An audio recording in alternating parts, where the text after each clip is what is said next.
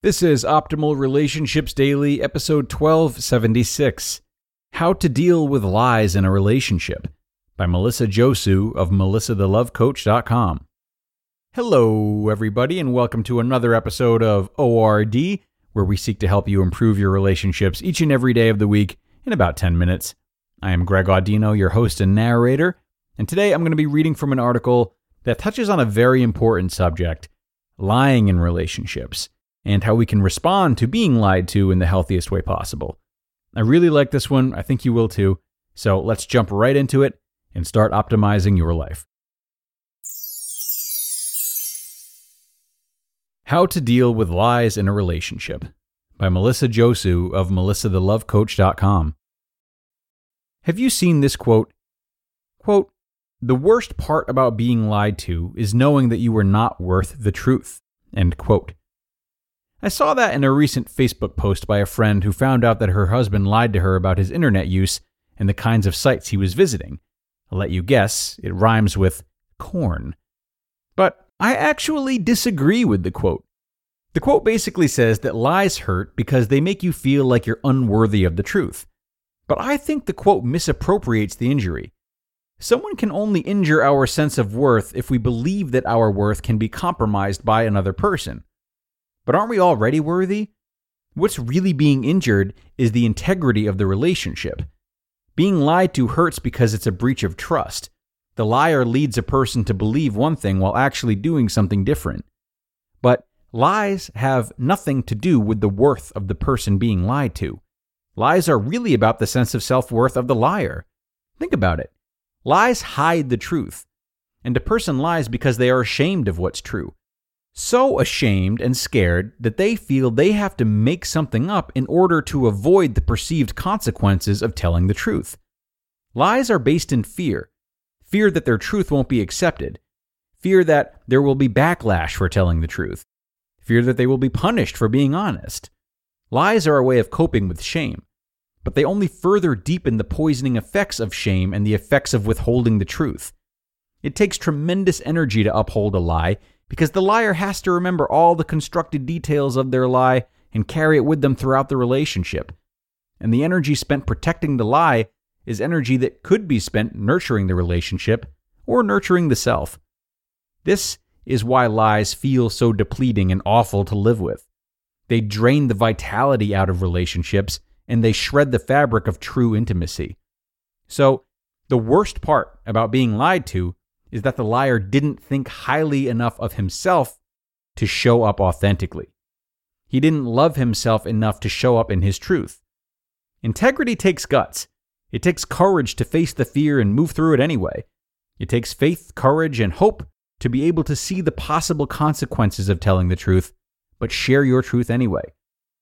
In standing in our truth, we open ourselves up to criticism, but we also open ourselves up to the possibility of authentic relationships. We open ourselves up to the possibility of change. Authentic relationships and deep intimacy only come from being in our truth. This is how lies poison relationships. They erode trust and create a relationship based on fear rather than a relationship based in love and trust. The antidote to the poisonous effects of lies is to create a safe space for the truth a safe space for authenticity in all your relationships. Creating a safe space for the true intimacy in your relationship. Number one, when you're lied to, stop and see it for what it is. Lies come from people who are so desperate for approval that they would compromise the integrity of the relationship to deny the truth. Lies are a tactic born from fear and shame. Number two, feel your feelings. It's okay to be angry. It's never healthy to meet denial with more denial. If you're angry and hurt, it's okay to feel angry and hurt.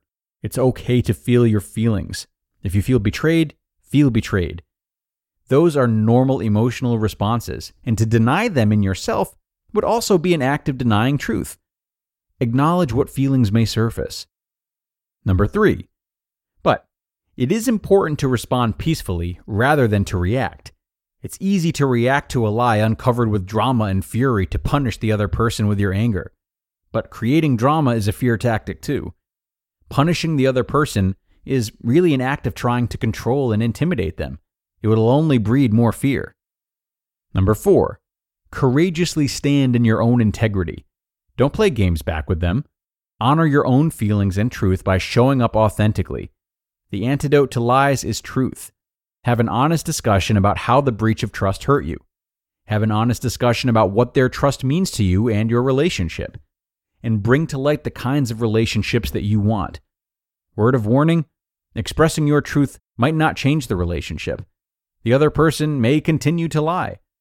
But what's important is that you did not fuel the fire. You did not continue the drama of distrust. You did not perpetuate the soap opera.